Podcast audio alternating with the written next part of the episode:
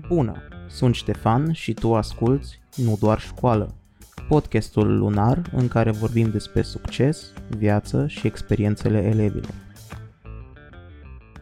Episodul de astăzi este dedicat Back to School și voi vorbi despre cum să te pregătești pentru școală, chiar dacă a început deja școala, sfaturi general valabile, cum să te concentrezi în clasă și să iei notițe mai bine și care sunt cele mai efective metode de studiu, science-based. Cum să te pregătești pentru școală? În primul rând, reflectă asupra anului școlar trecut și gândește-te la ce ai făcut greșit sau ce ai putea face mai bine anul acesta. Eu, de exemplu, constat că la o materie nu am învățat constant, ci foarte mult pentru un test și am luat o notă mare, dar apoi a venit un test surpriză din lecția din ziua următoare, pe care nu învățasem și am avut și medie. La altă materie, în loc să fac ce mi se cerea, eu făceam chestii în plus, pentru că mi se păreau prea ușoare cerințele și credeam că îmi pierd timpul. La final am ajuns să depun cea mai multă muncă, dar aveam cele mai mici note, pentru că, na, munca mea nu a fost apreciată. Așa că anul acesta vreau să învăț constant, lecție de lecție, și toată munca individuală pe care o fac o să o fac pentru mine. Nici de cum să mă aștept să fiu răsplătit pentru ea. Dacă o să depun de efort suplimentar, o să-l depun doar la materiile importante și la clasele care merită. În timp ce făceam research pentru acest episod, am dat de o fată care recomanda să termin toate serialele preferate înainte să înceapă școala. Din păcate, Netflix nu prea e de acord cu această afirmație, adică am așteptat toată vara să apară seriale și sezoane noi și acum când începe școala apar și Casă de Papel, Sex Education, Lucifer, Riverdale. Da. Creează-ți un playlist de studiu. Nu cred că are rost să intru în detalii legate de chestii generale, cum ar fi fă temele de vacanță, fixează-ți oralul de somn, fă curat în cameră, în spațiu fizic și digital și chestii de astea care le-ai mai auzit și la părinți sau bunici. În schimb, următorul sfat este fă un motivation board sau urmărește persoane pe social media care să te țină motivat. Cred că toți suntem motivați acum la început, dar e important să ne menținem motivația și după ce trec primele săptămâni de școală. Unii din youtuberii mei preferați de study productivity sunt Ali Abdal și Karma Medic. Dacă YouTube is not your thing, poți încerca podcasturi precum Mind Architect. Fă niște goluri atât academice, extracurriculare, cât și personale. Keep it short and achievable. Scopul este să le atingi și să știi pentru ce lucrezi, nu să fii nefericit că nu ai cum să le atingi și să te dai bătut. Eu recomand golurile SMART, care vine de la Specific, Measurable, Attainable, Relevant and Time-Bound. Adică, în loc să spun că vreau să am note mari anul acesta, pot spune că vreau ca media generală pe primul semestru să fie peste 9,50 pentru a primi bursă. Specific. Pentru asta voi lua numai note peste 8, measurable, o să iau meditații la materiile importante sau o să învăț constant în fiecare săptămână, achievable, media asta o să mă ajute și la admiteri, relevant, și semestrul se termină în 4 luni și eu încep să studiez de mâine, time-bound. fă un sistem de organizare a fișierelor, notițelor, reviziilor pentru teste, un calendar, etc. Pentru asta eu recomand Notion. E o aplicație all-in-one pe care eu o folosesc pentru a-mi organiza o mare parte din viață, inclusiv pe cea academică. Ultimul sfat este că în era modernă digitală, chiar dacă mulți recurgem la meditații, nu ar trebui să ignorăm resursele online, multe dintre ele fiind și gratuite. Când vine vorba de limbi străine, eu recomand Duolingo. Eu am învățat mai mult într-o lună jumătate de spaniolă decât germană în șase ani. La mate recomand Brilliant, EduBoom și Khan Academy, iar Khan Academy are și lecții din economie, fizică, chimie, științele naturii și altele care v-ar putea interesa. Când vine vorba de materii unde trebuie citit mult, recomand să căutați titlul cărților audio pe YouTube, poate le găsiți și în română. Și dacă nu, uh, recomand Speechify, o aplicație text-to-speech, contra cost și drept, dar foarte bună când vine vorba de texte lungi. Alte aplicații, site-uri și extensii care v-ar putea ajuta sunt Brainly, Photomat, Grammarly, Coursera și preferatul meu Anki, o aplicație care combină toate metodele eficiente de studiu despre care o să vorbim mai târziu. Generalități. Fiecare om are programul lui și doar anumite momente pe care le poate dedica studiului. Cu toate astea, există oare un moment al zilei optim pentru studiat? Răspunsul este da. Și există chiar mai multe. Studiile arată că dacă studiezi înainte de somn, nu doar că vei reține mai ușor informația, dar și pe o perioadă mai lungă. Asta datorită faptului că somnul este compus din mai multe cicluri de aproximativ 90 de minute, dar el poate fi redus la 3 stagii mari. Somn profund, în care se salvează informația pe care am învățat-o în ziua precedentă, somn ușor, nu vă culcați acum, somn de tip ușor, în care se uită toată informația care nu a fost salvată și se fac ce loc pentru informația ce urmează să vină odată ce te trezești și somn de tip REM, etapa în care procesezi ce ai memorat și se fac conexiunile neuronale bidirecționale între informația nouă și cea existentă. Mai multe găsiți în cartea pe care o citesc acum, Why We Sleep, de Matthew Walker. Altă perioadă care îți poate facilita învățatul și îți poate face procesul mai ușor este dimineața. Dimineața când ne trezim, nivelurile de cortisol, numit și hormonul stresului, sunt cele mai joase din zi, iar nivelurile de dopamină și serotonină sunt ridicate. Asta face ca mintea să funcționeze la capacitate maximă în primele ore după ce te-ai trezit. Mai ales dacă nu este expusă la factori externi de stres precum telefonul, știrile și dacă ai dormit destul și în rutina ta de dimineață incorporezi obiceiuri sănătoase, precum să bei un pahar de apă când te trezești, să faci puțină mișcare, să mănânci un mic dejun sănătos, etc. Ultima perioadă ideală studiului este imediat după școală sau imediat după ce ai învățat ceva nou. De exemplu, un studiu arată că elevii care la finalul unei ore de curs au dat un test din lecția de zi au reținut informația de aproape două ori mai bine decât elevii care nu au dat. Mi se pare de datoria mea să menționez pentru profesorii care ascultă acest podcast că testele nu trebuie să fie pe notă. Mulțumim!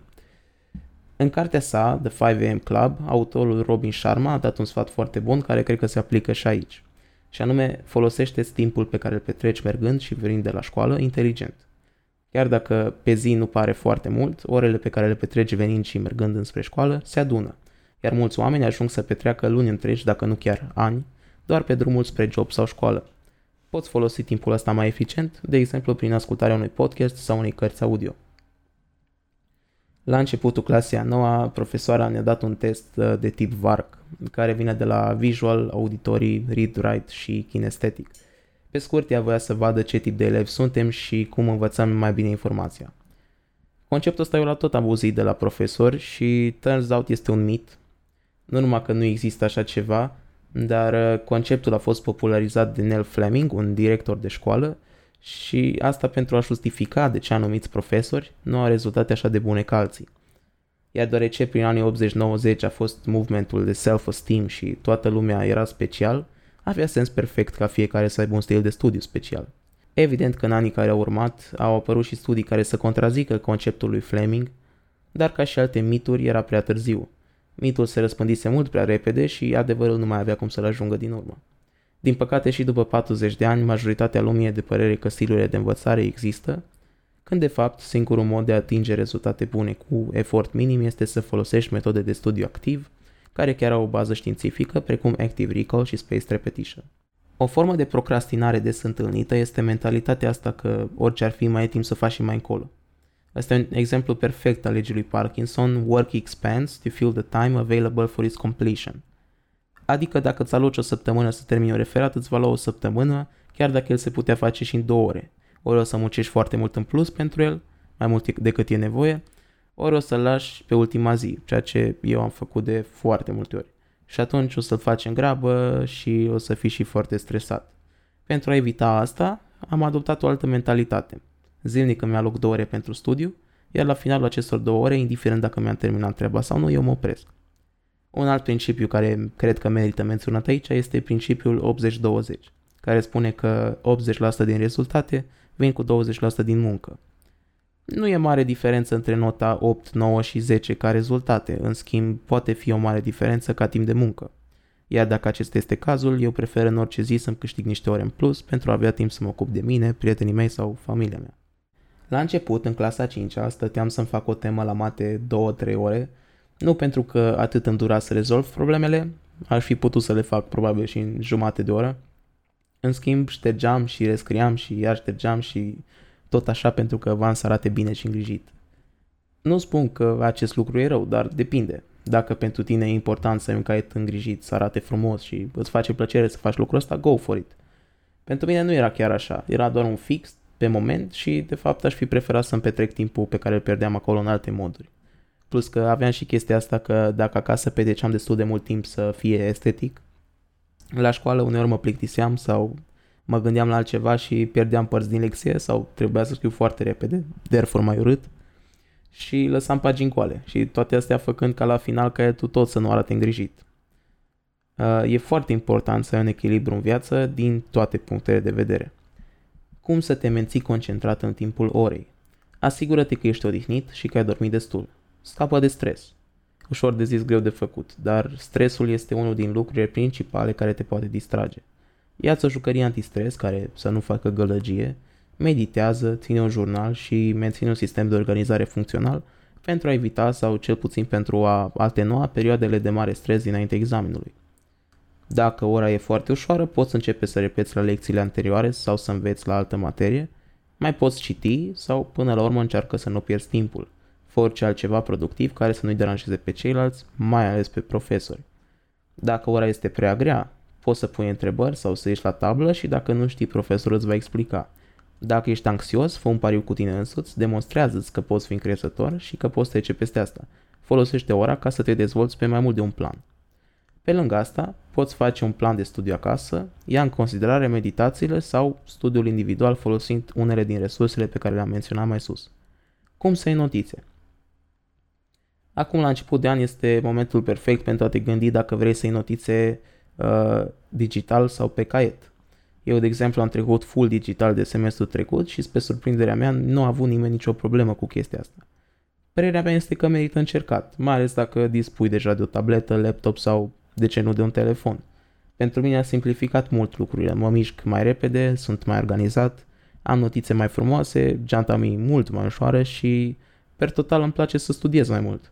Cu toate astea, îmi aduc și penarul și un caiet în caz că dăm vreun test sau vreun profesor să te zic cu fața la cerceaf. Dacă te interesează trecerea pe digital, ar trebui totuși să iei în considerare riscurile pe care le iei aducând un echipament scump la școală. Dar asta depinde și e diferit în cazul fiecăruia, voi știți ce colegi și ce profesori aveți. Modul în care iei notițe e strict la alegerea ta. La unele materii e nevoie să scrii totul, la altele poți face rezumat la ce spune profesorul în timp real la materiile unde e multă informație, dar nu prea e mult de înțeles, precum istoria, poți scrie întrebări, adică în loc să spui că Mihai Viteazu s-a născut în 1558, poți scrie asta sub formă de întrebare. În ce an s-a născut Mihai Viteazu? Urmat imediat de răspuns, sub sau lângă 1558. Întrebările astea le poți folosi apoi ca să înveți mai ușor. Dacă vrei să combini tot ce am menționat până acum, poți încerca metoda Cornell, îți împarți foaia în trei. O parte mică în stânga pentru întrebări, puncte cheie sau subiectele lecției, partea principală și cea mai mare unde ți notițele propriu-zise și o secțiune josul paginii destinată rezumatului. Am trecut de clasă și am ajuns la ce se întâmplă în backstage, unde nu se uită nimeni, și anume procesul de studiu. Unul din factorii principali când vine vorba de studiu este să intri în zonă. Dar ce este de fapt the zone sau flow state? Conceptul ăsta a apărut prima oară în cartea psihologului maghiar Mihai Csikszentmihalyi, și anume Flow, The Psychology of Optimal Experience. În ea, el definește flow-ul ca starea în care oamenii sunt atât de implicați într-o activitate, încât nimic altceva nu mai pare să conteze. Experiența este în sine atât de plăcută, încât oamenii o face chiar și cu costuri mari, doar de dragul de a o face. Flow state-ul se aplică în toate domeniile, nu doar când studiezi, dar odată intrat devii mai productiv, concentrat și experiența devine mai plăcută. De asta atunci când studiezi este ideal să intri în această stare. Uite câteva lucruri care le poți face pentru a facilita acest lucru. 1. Asigură-te că nu ți-e sete, foame sau îți trebuie la baie. Ca odată ce începi să nu trebuiască să-ți fragmentezi procesul de învățare. 2. Încearcă să meditezi sau să faci sport înainte de a învăța. Meditarea îți întărește cortexul prefrontal, partea creierului care contribuie la atenție și la concentrare și la luarea deciziilor. Iar când te miști, inima trimite mai mult oxigen creierului, de asemenea sportul ajută și la apariția noi celule nervoase, printre care și neuroni, și la creșterea conexiunilor neuronale. 3. Găsește-ți un spațiu dedicat pentru studiu, de exemplu biroul, o cafenea, un parc sau biblioteca școlii. Puneți căști, ascultă playlistul tău de studiu, închideți telefonul sau pune-l pe Do Not Disturb. Și încet încet de câte ori o să faci pașii ăștia, o să te duci în locul de studiu ales, îți pui căștile pe cap, îți începe playlistul de studiu creierul tău o să asocieze aceste lucruri cu învățatul și o să fie din ce în ce mai ușor să intri în flow state. Ultimul sfat este să încerci tehnica Pomodoro, adică să-ți împarți timpul de studiu în secțiuni de 25 de minute cu o pauză de 5 minute între ele. Timpul poate să varieze în funcție de preferințele tale și de cât timp te poți concentra. Dar nu uita să iei pauze pentru că oricât de important este să studiezi, mai important este să te odihnești și să-ți facă plăcere să faci chestia asta ca apoi să fii în stare să faci asta și mâine și poi mâine și tot așa. Mi-amintesc că am văzut mai de mult o chestie destul de interesantă. Se chema Anime Doro. Principiul același, lucrezi o perioadă de 25, 30, 50 de minute, iar apoi faci o parte și te relaxezi.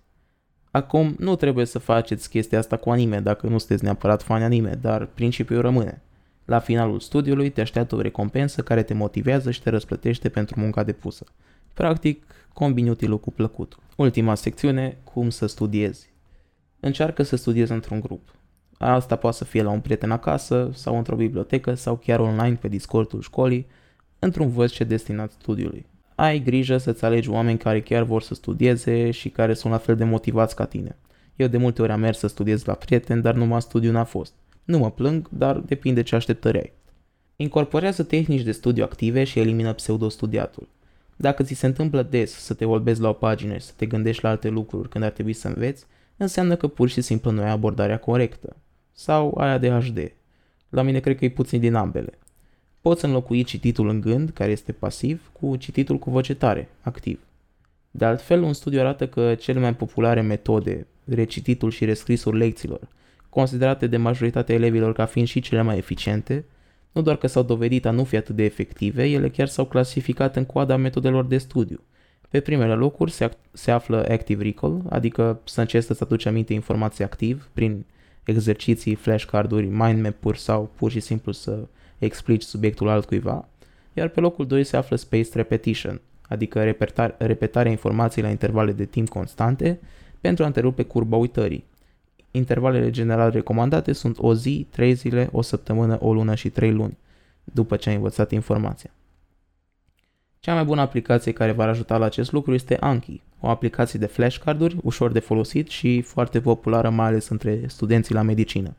Ea combină Active Recall și Spaced Repetition și s-a dovedit de foarte multe ori folositoare și în cazul meu. O altă alternativă pentru cei care folosiți sau vreți să folosiți Notion este un template pe care l-am făcut eu, folosind aceleași principii și pe care o să-l folosesc să-mi iau notiță și anul acesta. Aș fi mai mult decât bucuros să vi dau și vouă, doar cereți, DM me. Dacă vi s-a părut interesant subiectul de astăzi și vreți să aflați mai multe despre el, vă recomand cartea Make It Stick. În ea puteți găsi toate metodele de studiu despre care am vorbit astăzi, explicate și detaliate. Nu e foarte lungă, dar e plină de informație și e considerată una din cele mai bune în acest domeniu. Știu că episodul de astăzi a fost plin de informații și recomandări, iar cei care ați rămas sunteți extraordinari, meritați o bomboană. Nu, serios, mulțumesc mult că a stat până aici, dar uh, simt că mai trebuie să dau ceva. Chiar dacă metodele de studiu menționate sunt considerate cele mai eficiente și ar trebui măcar să-i dați o șansă, asta nu înseamnă neapărat că ce faci tu e greșit. Dacă pentru tine modul tău de studiu este îndeajuns și ești mulțumit de rezultatele pe care le ai și timpul care își durează să înveți, e ok, you do you. Mie mi se pare că e important să devii constant mai eficient și cred că tot timpul e loc de îmbunătățire. De asta am făcut de fapt acest episod, ca în caz că nu știai anumite lucruri despre care am vorbit astăzi, acum le știi. Astea fiind spuse, dacă aveți întrebări, nelămuriri sau recomandări, îmi puteți scrie pe Insta, Ștefan sau pe e-mail itsdanștefan.gmail.com Mulțumesc Covaci pentru că m-ai ajutat cu acest episod, sper că în următorul să poți apărea și tu.